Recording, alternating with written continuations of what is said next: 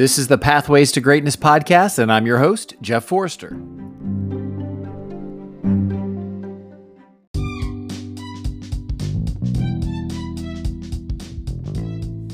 What if you were able to collapse time on learning all the valuable success life skills that you've learned over the past 10, 20, 30 years? Well, at Hi-Lite Coaching and Consulting, that's exactly what we do. We focus on coaching teens and young adults the valuable success life skills that we've all had to figure out over decades of our life. Our mission statement at Hi-Lite is it's our mission to equip youth with an undeniable sense of clarity and direction that inspires a lifetime of confidence, resilience, and continuous improvement. We offer in person and virtual options to our one on one private coaching as well as group coaching. And after working with a coach from Hi-Lite, our clients have a better understanding of their mission, their vision, their values for their life, and a higher proficiency in the skills of time, task, and distraction management, just to name a few. So, the other thing that's great about Hi-Lite is we have multiple coaches that you and the, your young person can choose from because a connection is so important. And building trust is where it all begins.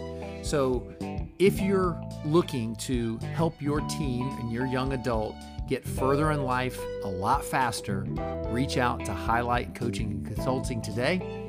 The information is in the show notes below.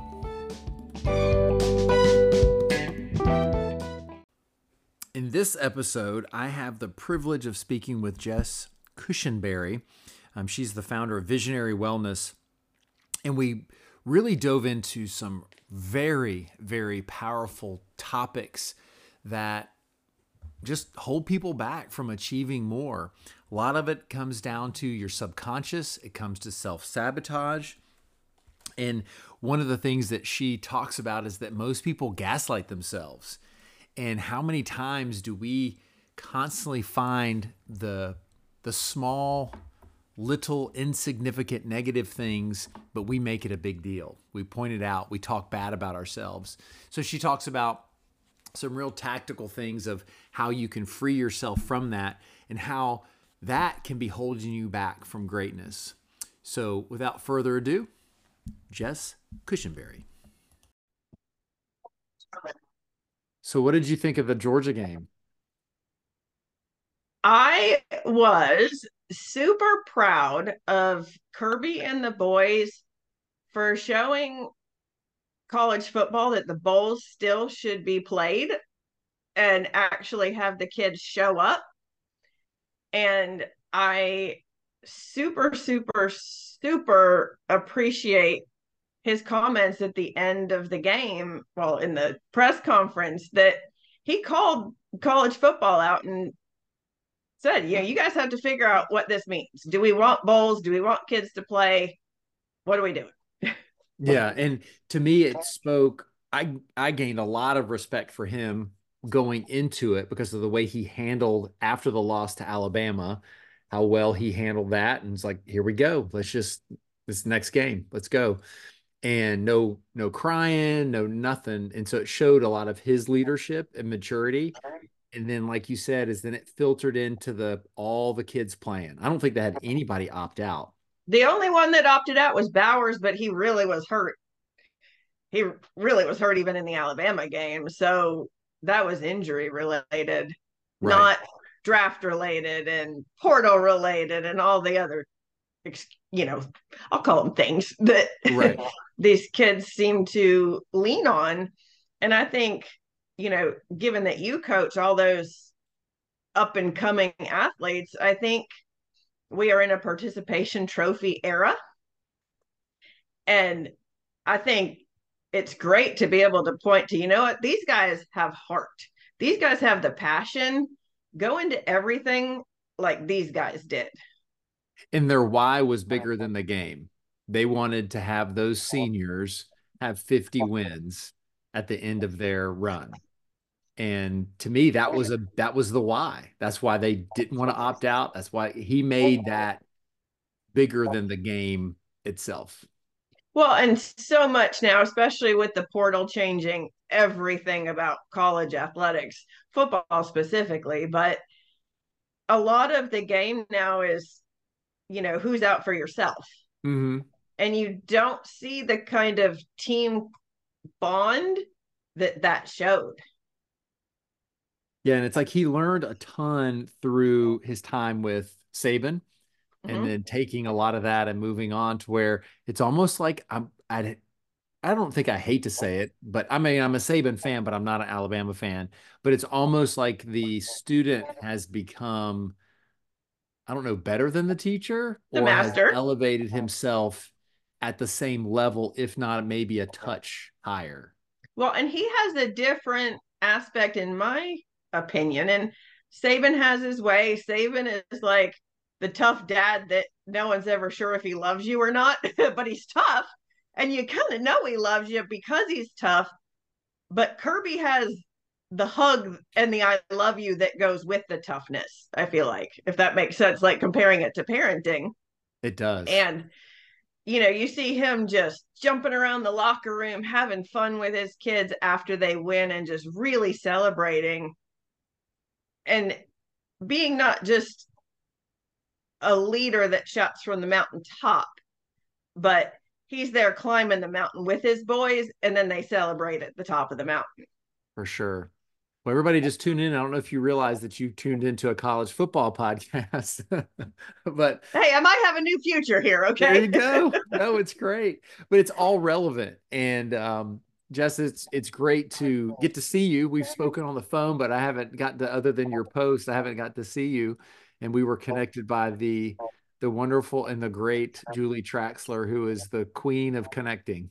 I call her my Julie Dex, and she knows that, and everybody else knows that because if I need something, hey Julie, who do you know that does X? And she'll spit out two or three names. Boom, got it. yep.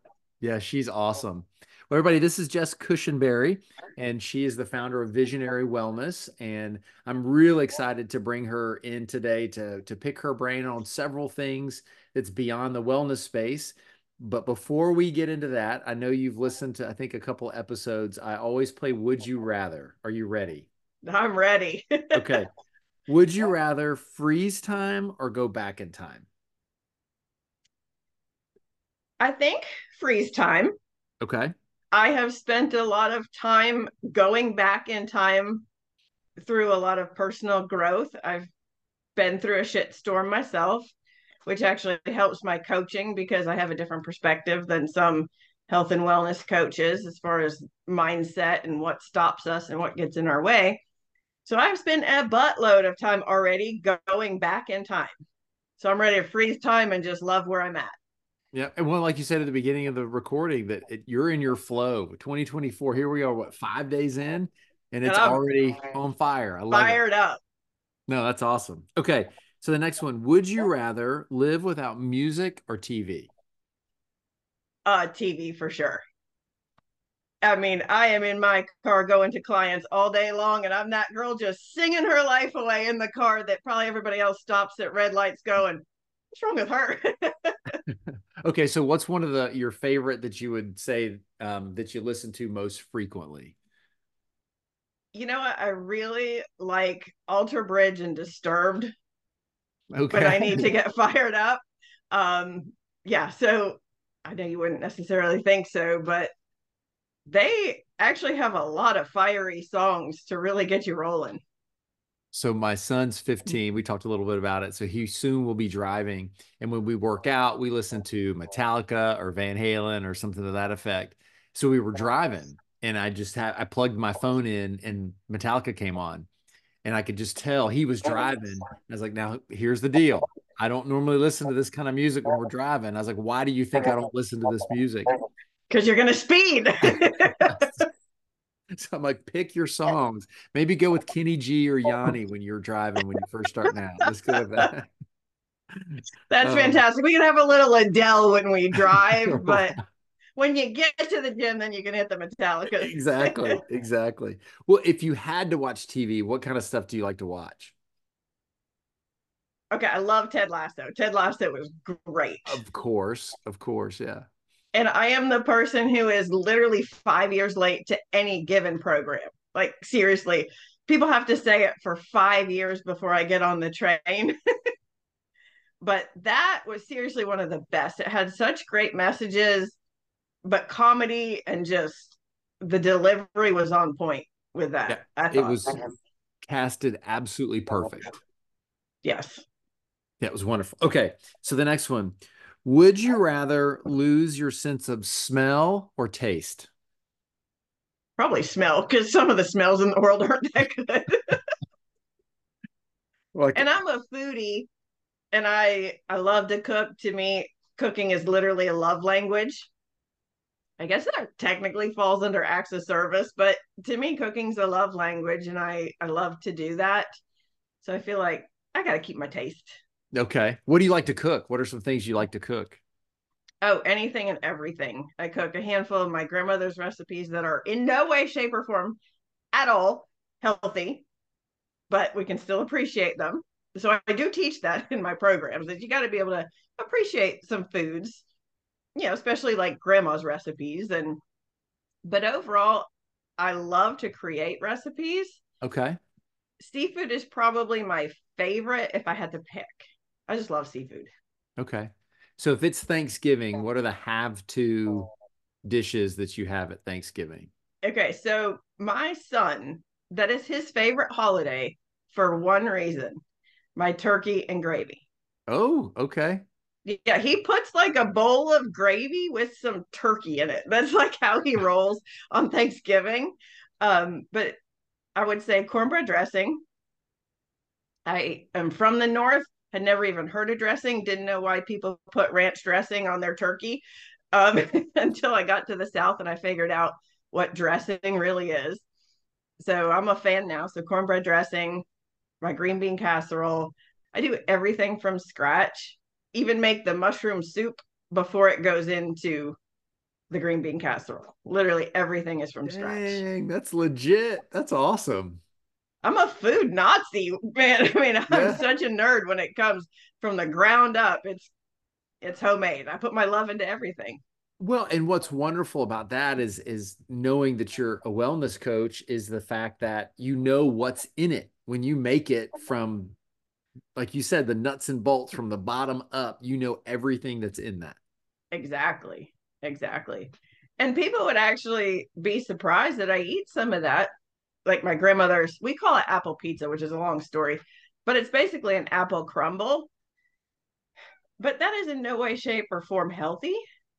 But i also teach that people do need to have the balance and it's perfectly okay to have those holiday foods. But the holidays don't go from you know november 25th to january 2nd there's some time in there that you don't need to eat all the things. Wait a minute. Yeah turns out it. Where were you in November 25th? No, no, that's hilarious. Okay, so the last one, on to the food topic. Would you rather have pizza or tacos? Oh, I heard you ask Julie this one. It was a long answer. Um, I would actually prefer pizza. Okay. I think I I don't hate tacos. I don't hate on them at all. But I think if I had the two things, a full buffet of both, I'm probably going to the pizza side. What are you? What are your favorite toppings? All the meats. Okay. Yeah, I eat a lot of meat. I wouldn't say I'm carnivore, but I do prefer a lot of meat, and everybody's different. But I do love all the meats. Okay. Is there any topping that you must stay away from? Ooh. That you don't like? Green peppers. Okay. Weird. It's a random thing, but I do not like green peppers. Well, and that's what it, it's one of those things that everybody needs to embrace that there's something that everybody doesn't like. Foodies cannot like certain things. Like I'm a foodie and I made a post not long ago and somebody made fun of me. It was actually one of my son's friends because I made a post about controversy that you watch all these social media people and they say if you really want to make waves is have a dividing statement that divides your followers so to speak right. And so mine was, I hate celery and you won't change my mind. And it was I had the most response when I asked when I said that, and everybody's responding back and forth. And he's like, "How do you hate celery?" I'm like, "Cause it's gross. I hate it." It is. It's stringy, disgusting water with strings in it. What is the point? I'm with you. okay. Yes. Yes. Yes, I'm totally with you. Like, and everybody's like, well, you can put peanut butter on it. Well, you can put peanut butter on a spoon. Like, I don't get the celery idea. and they're like, well, what about ants on a log? I'm like, I'll eat raisins and peanut butter off a spoon. I don't need Correct. the celery.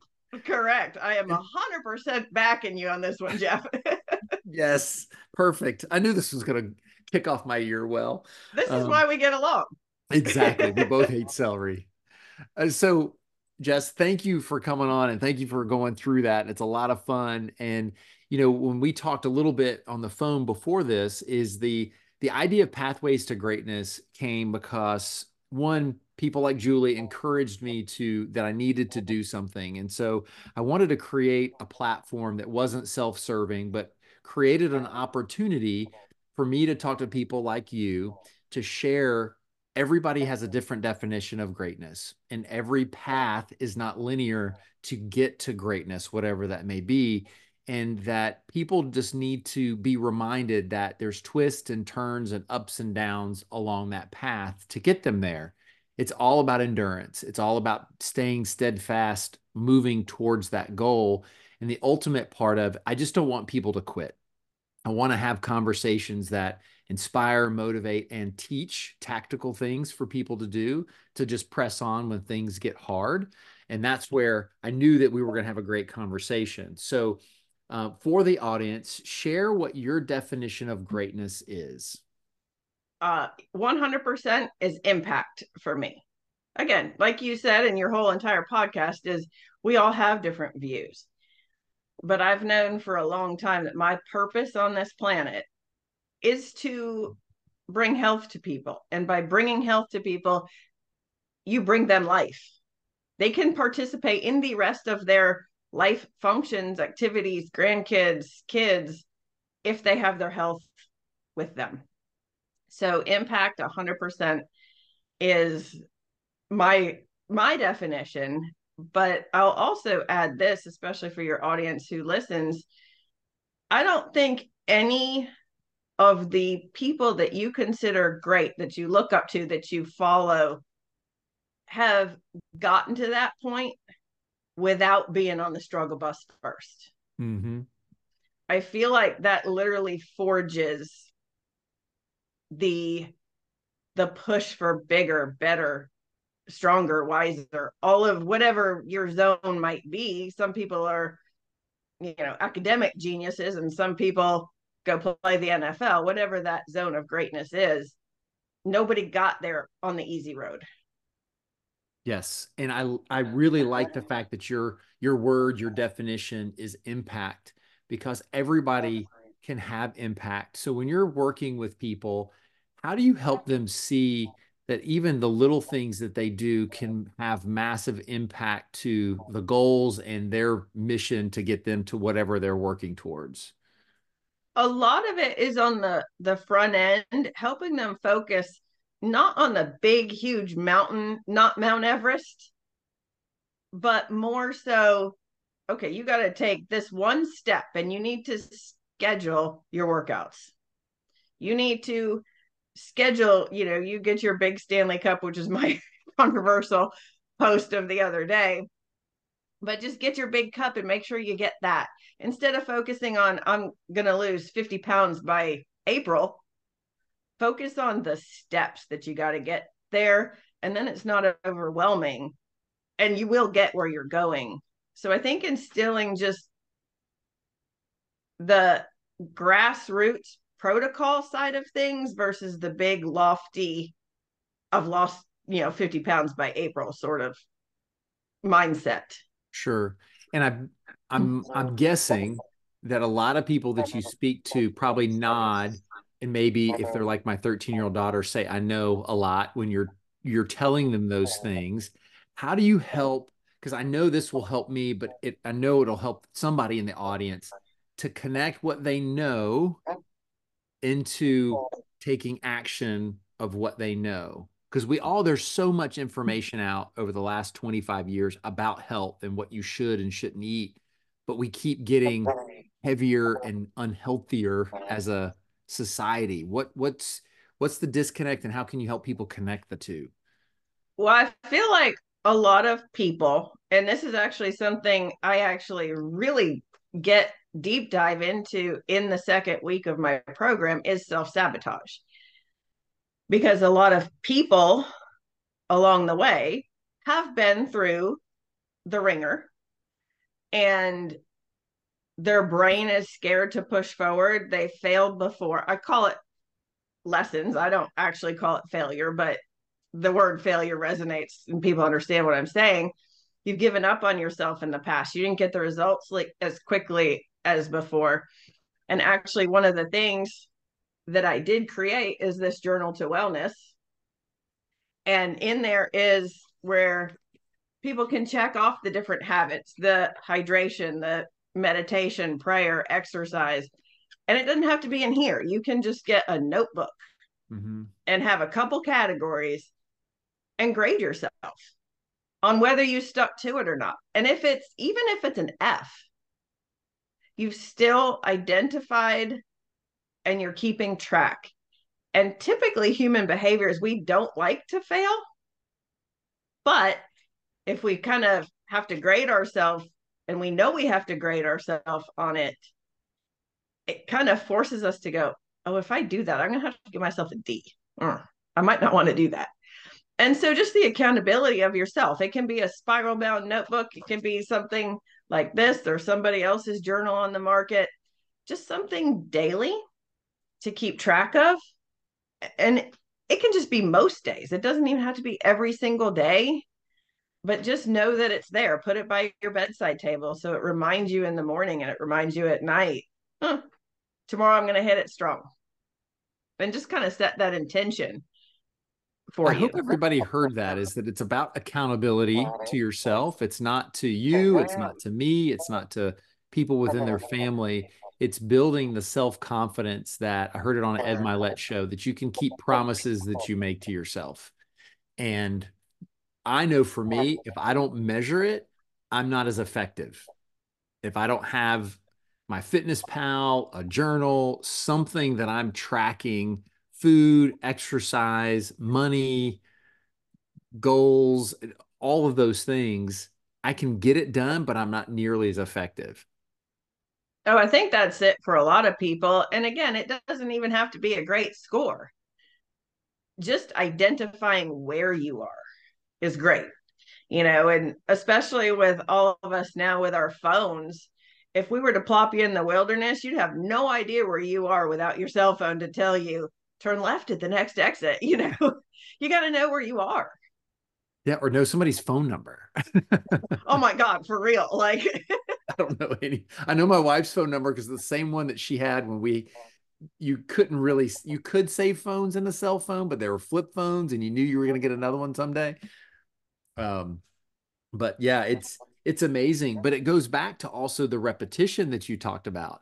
And since we talked about phone numbers, like I think about I know the phone number of where cuz my mom still has it, but of that I grew up with because I used it over and over and over and over. And so it sticks with me forever. So talk to people about small little tactical skills and things that they can do in the world of wellness. And I, I like to focus there, one, because you're an expert there, and two, everybody can relate. So, what are some tactical things that they may have learned at one point but aren't following still?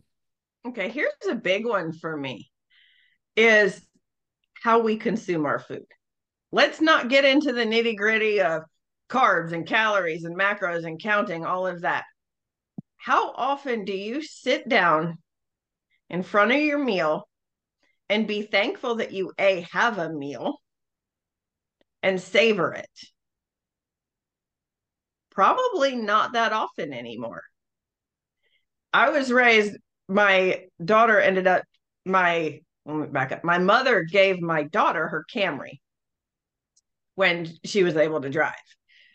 And we were joking around this morning, actually, that my mother probably did not have one single drink or one single crumb of food in her in that car before my daughter got it it was just not something we were raised to do to eat and drink and be on the go 100% and that's when you consume all your food. And we were taught you sit down have a meal even if it was frosted flakes it was not that that's good but i'm saying you know you still sat down for a second you ate and then you moved on and did your thing.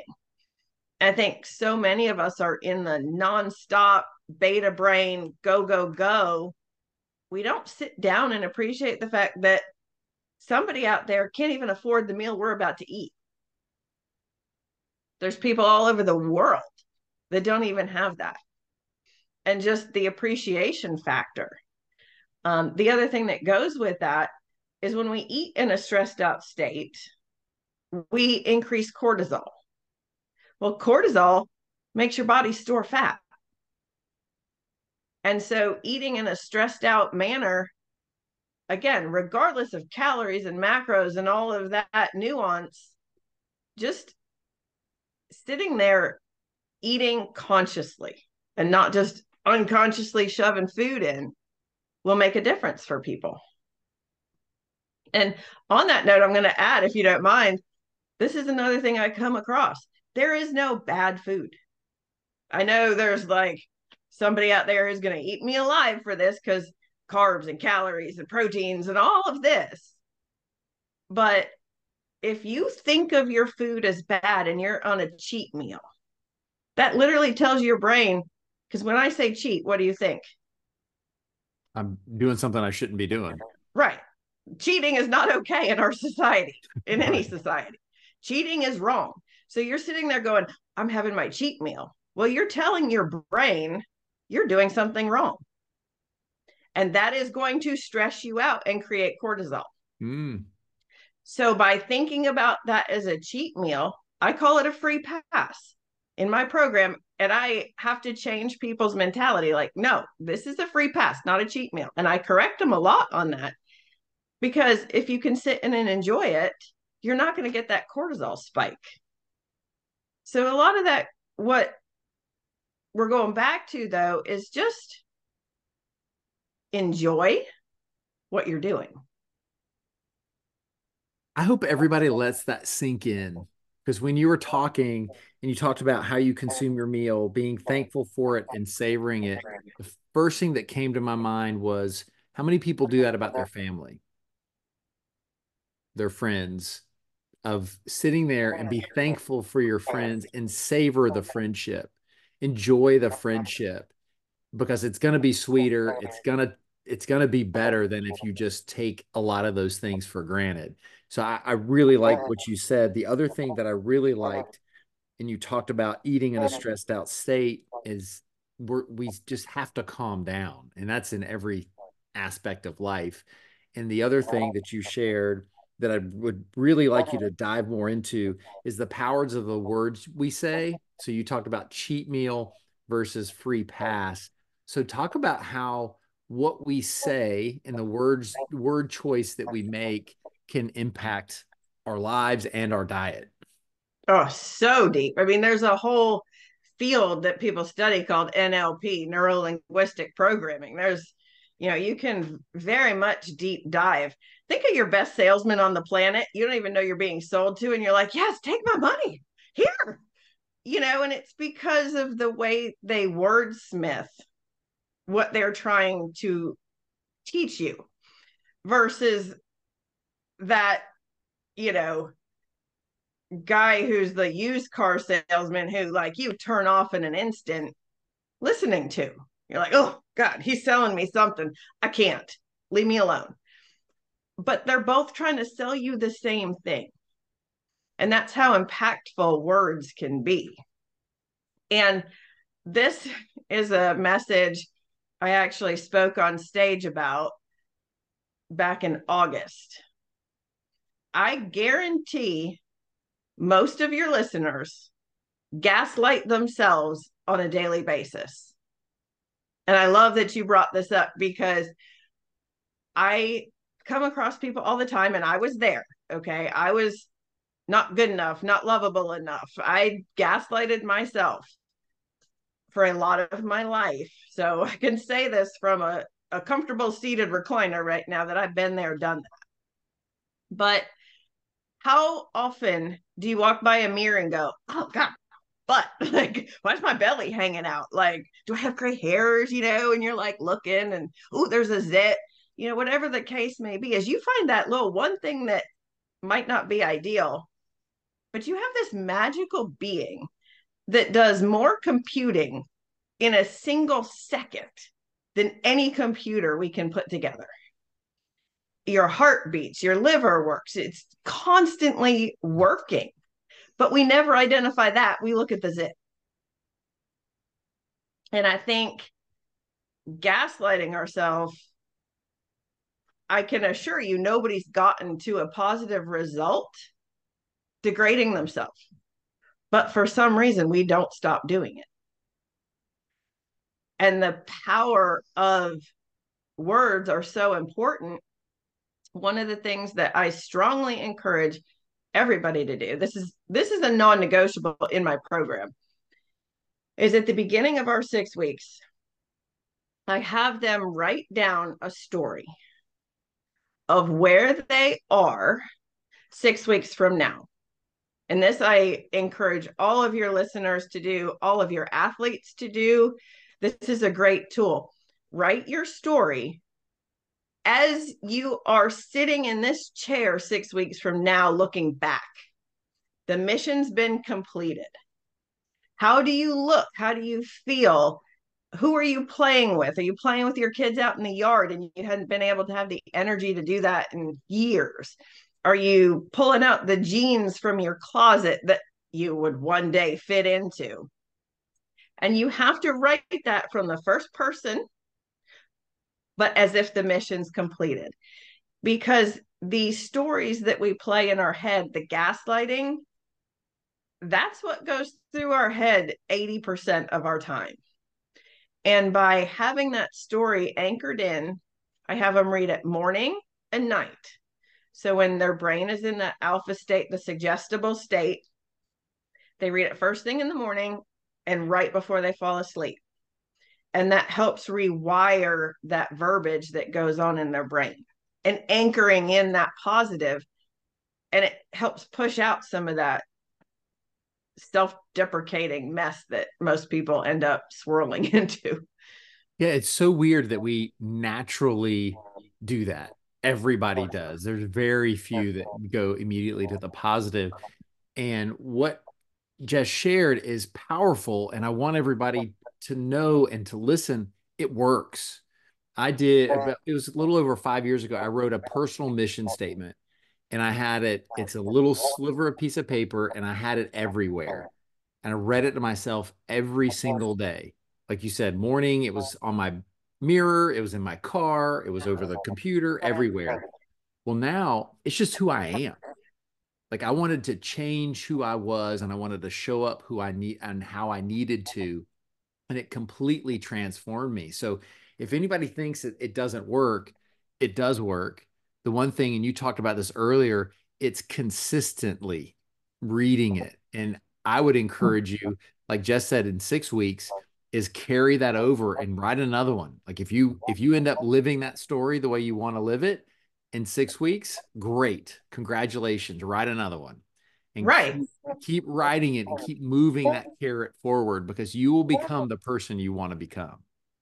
Absolutely. And you can make it, you know, right now this time of year is the whole BHAG thing, big, hairy, audacious goals. Go ahead and write that you know, and really challenge yourself. Another thing that I find helpful, one of my coaches said two things, um, and I credit Jess Glazer on this is messy action. Mm. If you wait for it to be perfect, it will never be perfect. Do the thing. If you can't sprint 100 meters, walk 100 meters. If you can't give up all the donuts. Don't give up all the donuts. Give up all the donuts five days a week. You know, just do something in that direction. And then rolling with that story, you're going to find it anchors in more and more and more. Like you had this, the notes everywhere you turned, like you couldn't avoid yourself improving. Right. Well, because I knew I needed it. I knew that the negative story I was telling myself, and I still do, but on different topics, but on this one particular big uh-huh. life one, I had to change it. I even went as uh-huh. far as um, I had a rubber uh-huh. band on my wrist that I'm a ruminator by nature. And so I was trying to figure out every little trick. And one of the things that I learned is when you get into that negative loop, you pop that rubber band on your wrist and it's that physical reaction and it's creating positive anchors in your life to get out of that negative loop. Mm-hmm. And a lot of times, and I know this this kind of goes to what you're saying, but if somebody has a very hard time with certain habits, one of the things that is helpful is to do something physical to anchor in the thought. So for me, because uh, it's easy to do, this is what when I'm reading a story to my my story or whatever it is I'm trying to anchor in, if you have a physical thing, it can be whatever it is that you know, head, shoulders, knees, and toes, just have a thing that every single time you read that story or that sticky note, you do. When you find yourself in a zone that you don't want to be in, you can kind of reverse engineer the thought by doing the physical again, which then has the effect of changing the thought that you've already connected the pathway with.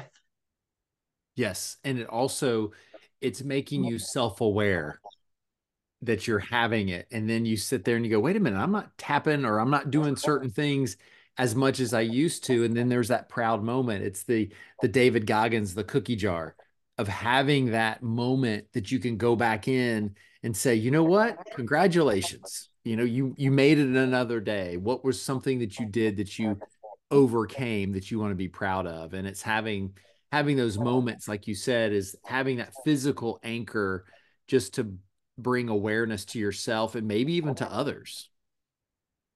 And while we're on that, and you just hit something I think should be embraced. We are, along with gaslighting ourselves, we feel so wrong in celebrating ourselves and our mm. victories. Mm-hmm.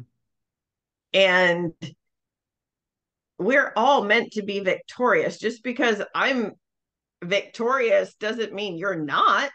And granted, sport, there is like winner and loser, but when we're coming across weight loss and performance and and all of that, we can all win and celebrate ourselves. And there's nothing wrong with being proud of yourself. Yeah. Why do you think we don't?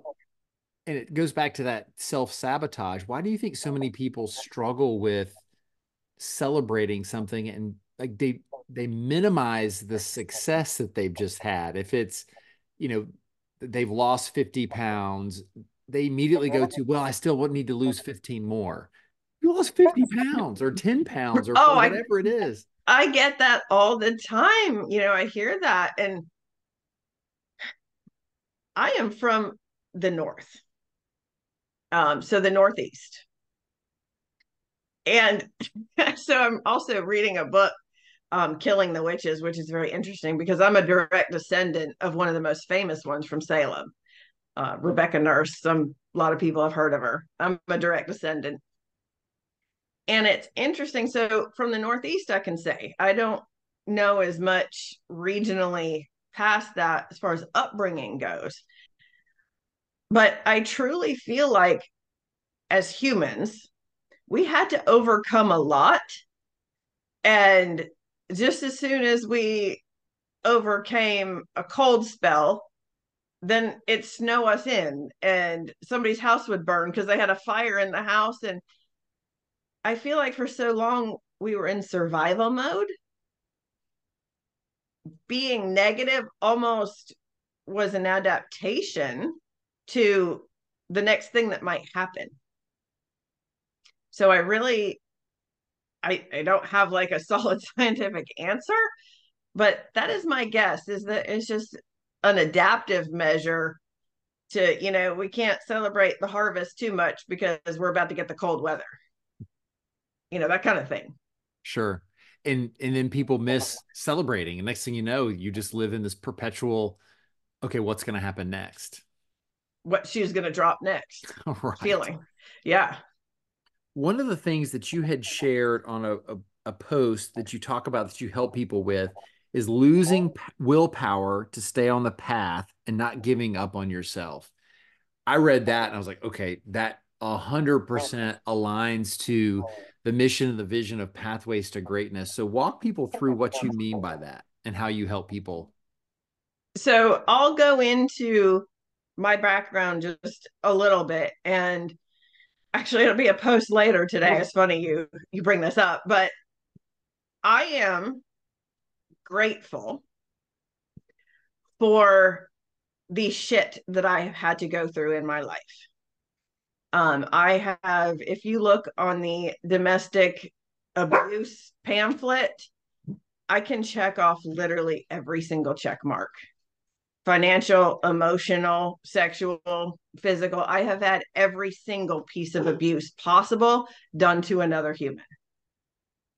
I have experienced that. I am not a victim. It was an experience I went through.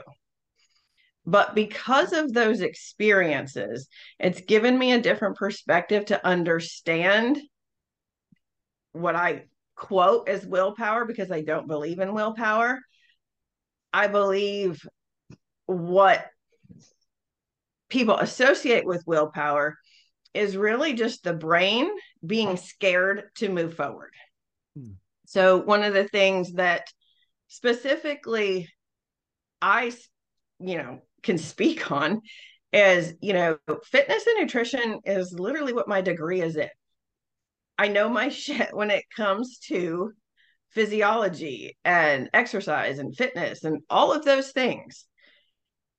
I was planning to lean down for a fitness competition, like fitness bodybuilding type competition because I have the musculature to compete with anybody.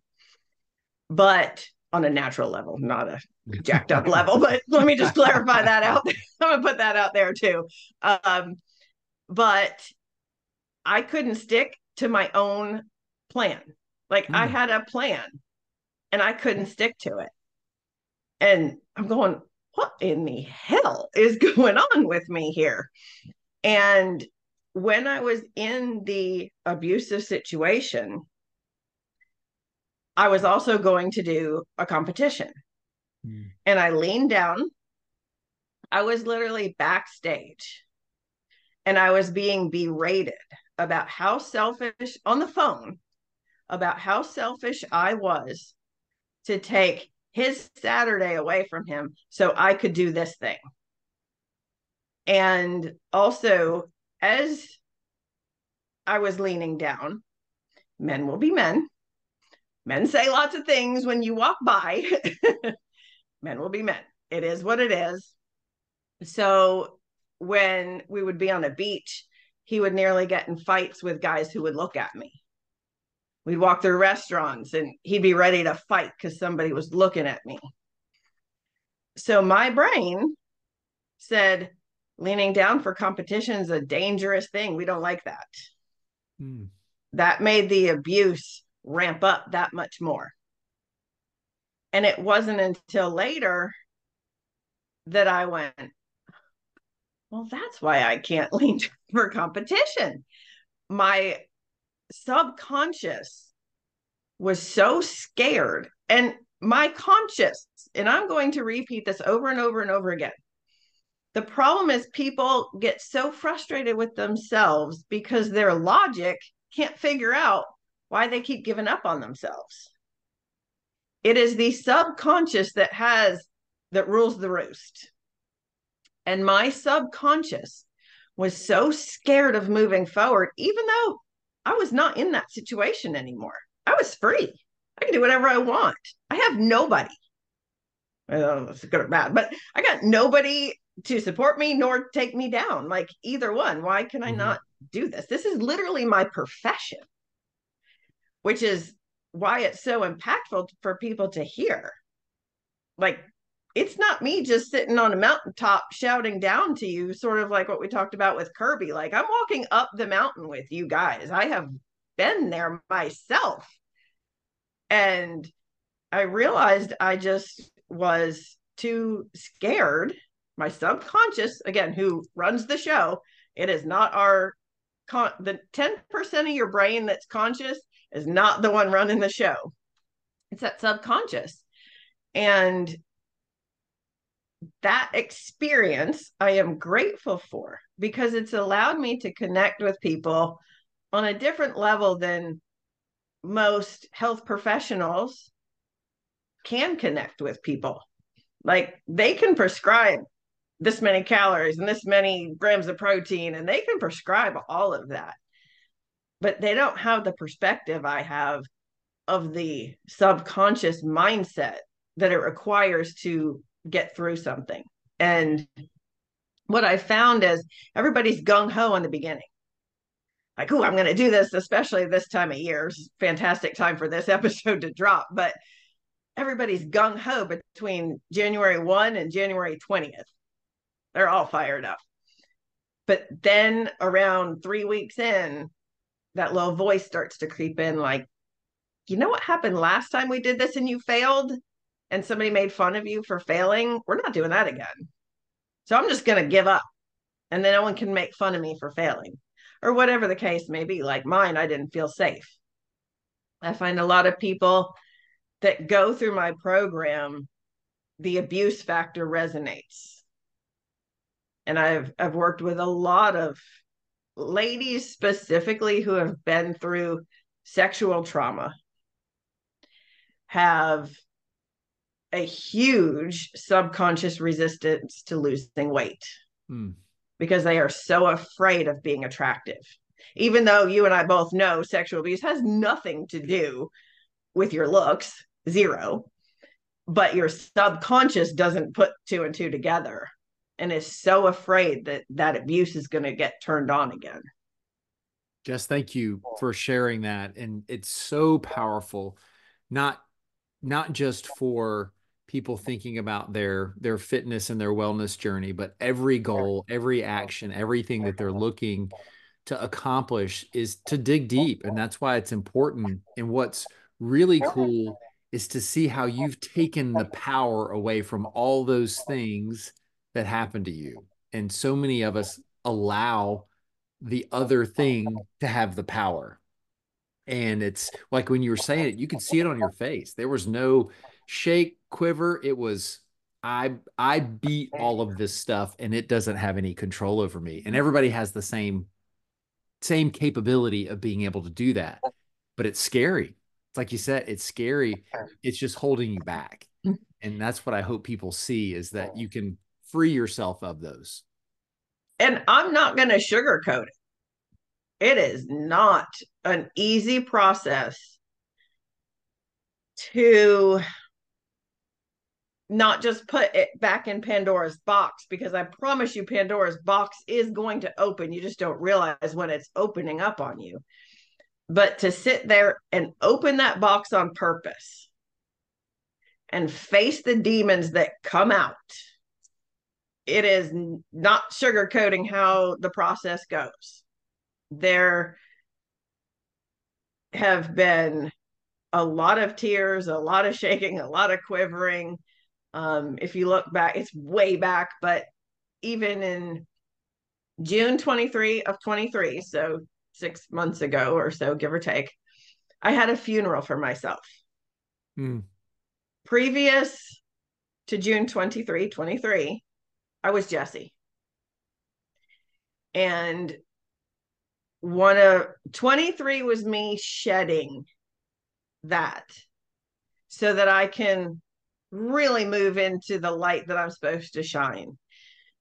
And I sat on a beach amongst some mastermind friends and I sat on a beach and let me tell you about the the sobbing the kind of like sobbing self you know you see me strong put together all of that well the reason the tears and the quivering and all that isn't right now is because I did spend that time. And I shed that version of myself. And which is now why I go by Jess. And of course, I still call myself Jesse on occasion. I still slip. I mean, I spent 46 years being Jesse. So, you know, sometimes yeah. I forget, but I literally shed that identity so that I could move forward. And there was a lot of tears and a lot of part of it's also the fear of the unknown. If you've been X, Y, or Z for so long, you don't even know what life is like to not be that way. And I think that's where a lot of people struggle with their goals as well because they don't know how to be. And it's unknown. Walking into, you know, a dark room with no lights where you've never been, you're going to trip on a coffee table, you know. There's going to be trip ups but we're so scared of those trip ups that we can't take a step. Right. And that's where you coach, like what the way you coach, you can go in that dark room, you take little itty bitty steps and keep your hand out in front of you, and you minimize some of the danger if you have someone that helps you go through that. And when you were talking, the whole thing I was thinking about when people go into that is to make sure you've surrounded yourself with really good people because when it gets rough and tough, you've got to be able to know how to move forward and have a good support system to keep you standing up and moving in the direction you need to go. Oh, 100%. And that is one of the things that in all of this processing and even as I teach this in week two of my program, I still have something hit me upside the head and I'm like, oh, even still to this day. And last session that I was teaching, because I rolling six weeks, six, eight weeks run the program. And I realized that ever since I was a little kid, because of some situations, I always felt safe alone. In a basement, playing by myself was the safest place to be. And I realized how much I isolated myself my entire life, which also makes abuse easier because I isolate and don't tell anybody and don't reach out for help because isolation was safe for me. Now that, like you said, having people around me that I've trusted to tell and be super vulnerable to has unleashed a new level of me and how I can therefore impact others. But it wasn't until I realized I was safe with people, with the right people, the right coaches, the right team, the right guidance to help and be there. That's the key for everybody, be it an athlete, be it a mom, dad. We need that system in place of support. This is fantastic. And it's all just critical for everybody to, to think about and i would say go back get a piece of paper write down the tactics that you shared because there's so much that the, the big things that jumped out to me that i want to remind people of that you discussed was around making sure that you consciously are programming your subconscious with good things and good thoughts. Create the story of who you want to be and how you're going to get there and then celebrate it when you get there and then constantly keep establishing that vision because you can do more. You can define what your version of greatness is and it's better than what you think it is. I know for me it's like i sell myself short so many times when i know that whenever i hit greatness which I never will hit it it's a constantly moving finish line but I can never even imagine coming close to what it would be and what it would feel like. But I know I'm going to celebrate it.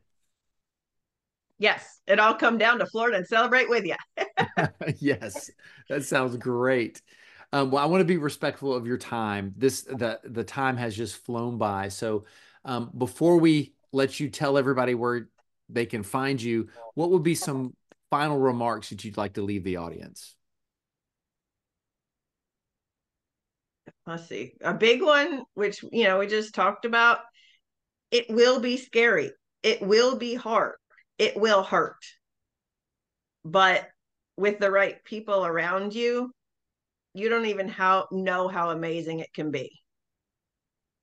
And I can tell you this 2024, after I have shed that layer of myself, has literally just blown up for me. That's awesome. So what I take that as we're holding ourselves back. Boom. Mic drop right there. exactly. Exactly. Well, Jess, how can people find and follow and, and contact you? So on uh, Facebook is Jess Cushenberry, C U S H E N B E R R Y. And then Instagram is Your Vitality Profit, as is TikTok. Not great on TikTok. I'm getting there. well, there's so many to try to keep up with. no, and then wonderful. Um, they can reach out to me on DMs on either one of those. Okay, one and everybody, I'll have all the information down in the show notes. Jess, hang on one second. Everybody, it's Jess Cushenberry. Yes.